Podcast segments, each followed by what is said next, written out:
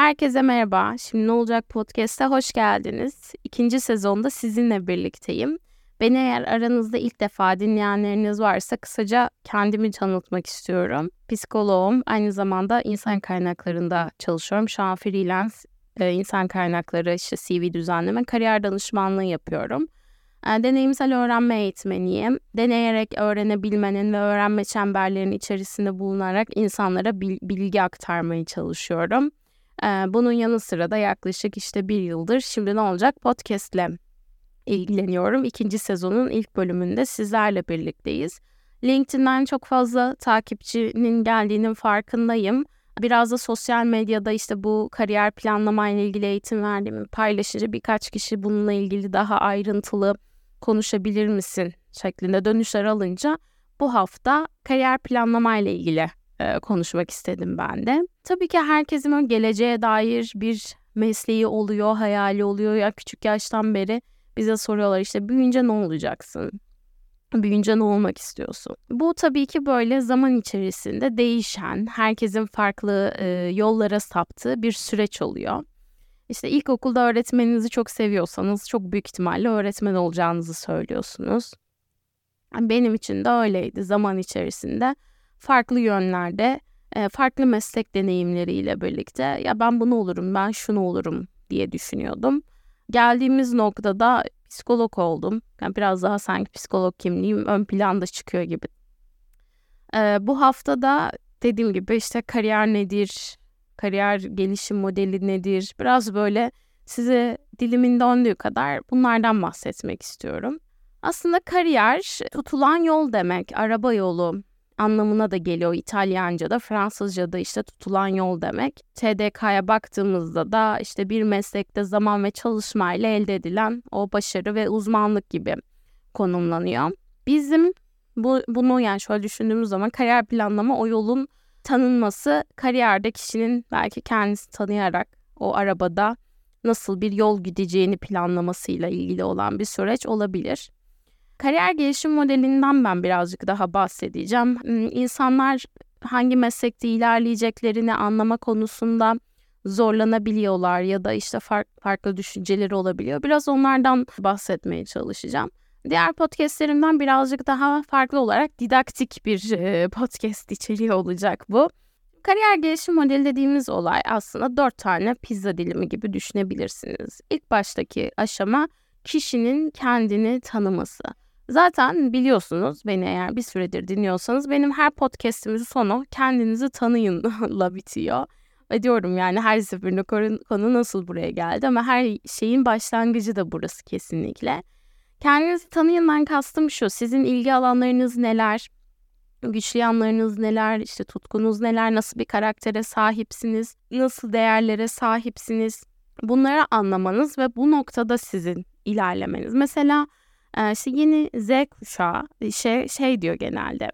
İşte ben başkasının altında çalışamam, ben kendi işimi kuracağım, daha özgür çalışacağım işte kurumlarda işte bunu nasıl yöneteceğiyle ilgili bu sefer düşünceler. Aslında kişiler kendilerini tanıdıkları zaman yani normal işte 8-5 bir işte çalışamayacağını anladığı zaman ona göre bir meslek tercihi yapıyorlar. Ya da mesela çok insanla muhatap olmak istemiyorsa ona göre bir tercih yapıyorlar. Ama bir de bizim mesela duyduğumuz şeyler oluyor. Ya ben işte avukat olmak istiyorum ama işte ailem benim doktor olmamı istiyor. Burada da aslında sıkıntı o kişinin kendisinin farkında olup işte ailesini mutlu etmek için o alanda ilerlemesiyle ilintili olan bir kısım ve genelde işte eğer gerçekten tutkuluysa ve kendi içsel çatışmalarını yönetebildiyse tekrar avukat olmak için işte tıp fakültesi 3. sınıfı bırakıp hukuk fakültesine geçiş yapan insanlar olabiliyor ya da işte bu mühendislik de olabiliyor. Mesela puanı yüksek ziyan olmasın diye tıp fakültesi yazıyorlar. Sonra işte mühendislik kazanıyorlar benim de insan kaynakları mülakatlarında sıkça karşılaştığım şeylerden bir tanesiydi. Burada e, e, kendinizi tanıyacağınız nokta aslına bakarsanız bunun bence en kolay yolu SWOT analizi. Yani işte kendinizin güçlü yanları, zayıf yanları, işte tehdit, sizi tehditte tutan anlar, sizi sizin için fırsatlar neler olabilir? Böyle bunları bir yazıp bakıp ondan sonra meslek tercih edecekseniz buna göre tercih etmeniz faydalı olabilir. Ya da bir değişiklik yapacaksanız ona göre tercih etmeniz gerekebilir. Ben her iş değiştirmeden önce bir SWOT analizi çizerdim işte bana katkıları, bana dezavantajları neler olacak diye. Ona göre e, bir yol planı, yol aksiyon almaya çalışırdım. E, bunu yapıyor olmanız size de fayda sağlayacaktır.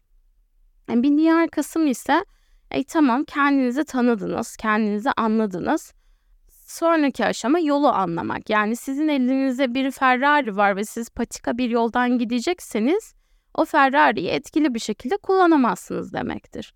Ama işte altınızda bir at arabası varsa ya da işte atla bir seyahat yapacaksanız ve daha işte e, ata uygun bir yolsa bu sizin için daha avantajlı olur. Biraz işte altınızdaki araba ne? Yani siz nasıl bir insansınız? Ve işte hani gideceğiniz yol, oradaki işte seçenekler ne? Ee, işte patika yollara ayrılıyor mu? İlerleyen aşamada neler var? Bu yoldan daha önce gidenler var mı yok mu? Biraz onlara bakıp onlara göre aksiyon almak. İşte burada e, seçenekleri keşfetme kısmı işte endüstriyel trendler olabilir. Yani şu an işte ciddi bir yazılıma yönelim var. Ee, insanlar artık daha az tıp fakültesine gitme eğilimindeler ülkenin durumundan dolayı. İşte eğitim fırsatları var. Ya mesleki araştırmalar yapabilirsiniz. Bundan 5 yıl önce influencerlık diye bir meslek yoktu. İnsanlar dalga geçiyorlardı ya da işte Twitch yayıncısı, sosyal medya yöneticisi. E bunlar biraz daha işte değişimle beraber gelen meslekler. Ya da yine işte aynı şekilde çalışma ortamı, e, geek ekonomi dediğimiz bir ekonomi var. Daha proje bazlı insanlar artık çalışmayı tercih ediyor. Bir kuruma bağlı olarak tercih, çalışmaktan ziyade ya da işte freelance çalışma modeli var. Farklı şekilde meslek grupları ve mes çalışanlar kurumlara dahil olmaya başlıyor. Bunları keşfetmek burada hani çünkü böyle biraz ilk yoldan giden olursanız tabii ki ilk olmanın zorlukları olacak ama sonraki aşamada bu işin hani ekmeğini yeme konusunda da faydalı olacak kısımları oluyor. Bunun dışında tabii ki hani endüstriyel trendler dedik. Burada hani sizi ne bekliyor ya da işte kurumlar sizden ne be- bekliyor noktasında da 21. E, yüzyıl yetkinlikleri çok fazla konuşuluyor. E, bu belki meslekte göre ilerlemiş insanlardan ziyade biraz daha yeni mezun, üniversiteden çalışma hayatına geçecek kişilere söyleyeceğim şeyler olabilir ya da işte lise zamanındaki kişilere yönelteceğim bir şey olabilir. Maalesef ki bizim eğitim sistemimiz şu anda çalışma hayatına uygun öğrenciler, işte çalışma hayatına uygun çalışanlar geliştirmiyor. E, işte hala e, temel düzeyde işte matematik vesaire e, anlatılıyor, işte fizik anlatılıyor. Bunlar bunların tabii ki anlatılması gerekiyor.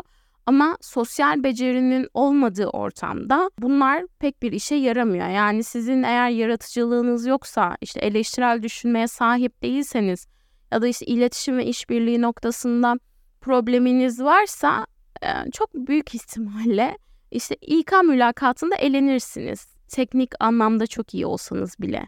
Çünkü o kişiyi içeride idare etmesi, o kişinin o becerilerini geliştirmesi noktasında ya inisiyatif alabilme yetkinliğini görmelerini istiyor İK. Yani Aa, evet bu kişi bunların farkında geliştirebilir, tekniği de iyi diyebilecek. Ya da ya evet bir şeyler biliyor bunu geliştirir bu deyip içeriye dahil edecek. Ama eğer bu konularda sıfırsanız ya da işte medya ve teknoloji becerileri noktasında yani bilgi okur yazarlığı, medya okur yazarlığı, daha o ortama esneklik ve işte uyum sağlayabilmek, inisiyatif alabilmek, girişimcilik, sosyal beceriler bunlar önemli konular artık iş dünyasında ve sizin bu becerilerinizi e, geliştirmeniz gerekiyor. E peki tamam kendinizi tanıdınız, endüstriyi tanıdınız. Ondan sonra ne yapacaksınız? Bir aksiyon planı belirlemeniz gerekiyor. Yani e, bir hedef belirlemeniz gerekiyor. Bu hedefi işte bir yol haritasına oturtmanız gerekiyor. Ya bu arada çok uzun hedeflerde tabii ki yani artık insan İK'daki insanlar da 5 yıl sonra kendini nerede görüyorsun diye sormuyorlar. Çünkü biliyoruz ki çok belirsiz bir dünyada yaşıyoruz. İşte pandemi bize bunu gösterdi aslında ama en azından kısa süreli hedefler ve orta ölçekli hedeflerle beraber nereye gidebileceğimizi kestirebilmek iyi olabilir.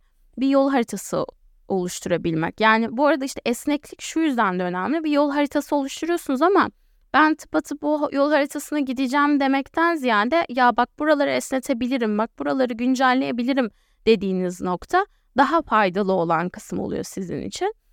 Bunun içinde aslında böyle genelde kullanılan işte smart hedef dediğimiz bir hedef belirleme yöntemi var. Eğer böyle daha sosyal bilimler kökenli arkadaşlarımız varsa bunu duymuşlardır ve ben de zannediyorum ki önceki bölümlerde bu, bu konuya değinmiştim. Yani işte daha spesifik, daha gerçekçi, daha ölçülebilir, daha ulaşılabilir ve zaman odaklı bir hedef koymak. Ya işte ben mühendis olmak istiyorum. Eğer bir lise öğrencisiyseniz, lise son sınıf öğrencisiyseniz ya ben mühendis olmak istiyorum söylemek yerine işte haftanın dört günü akşamları iki saat ders çalışarak mühendis olma hedefimi gerçekleştireceğim.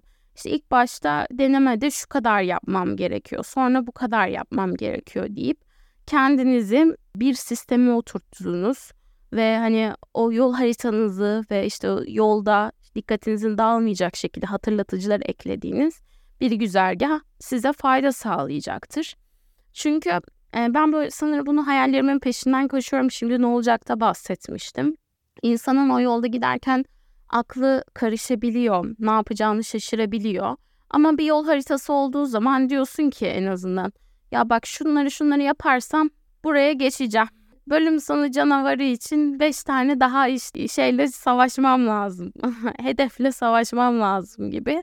Böyle hani daha görülebilir bir şekilde ilerlemek ve hani o belirsizliği biraz daha minimuma indirmek ve daha konforlu bir şekilde o yolda gitmek e, size iyi gelecek olan şey olabilir. En azından benim kendi pratiğimde bu şekilde işliyor.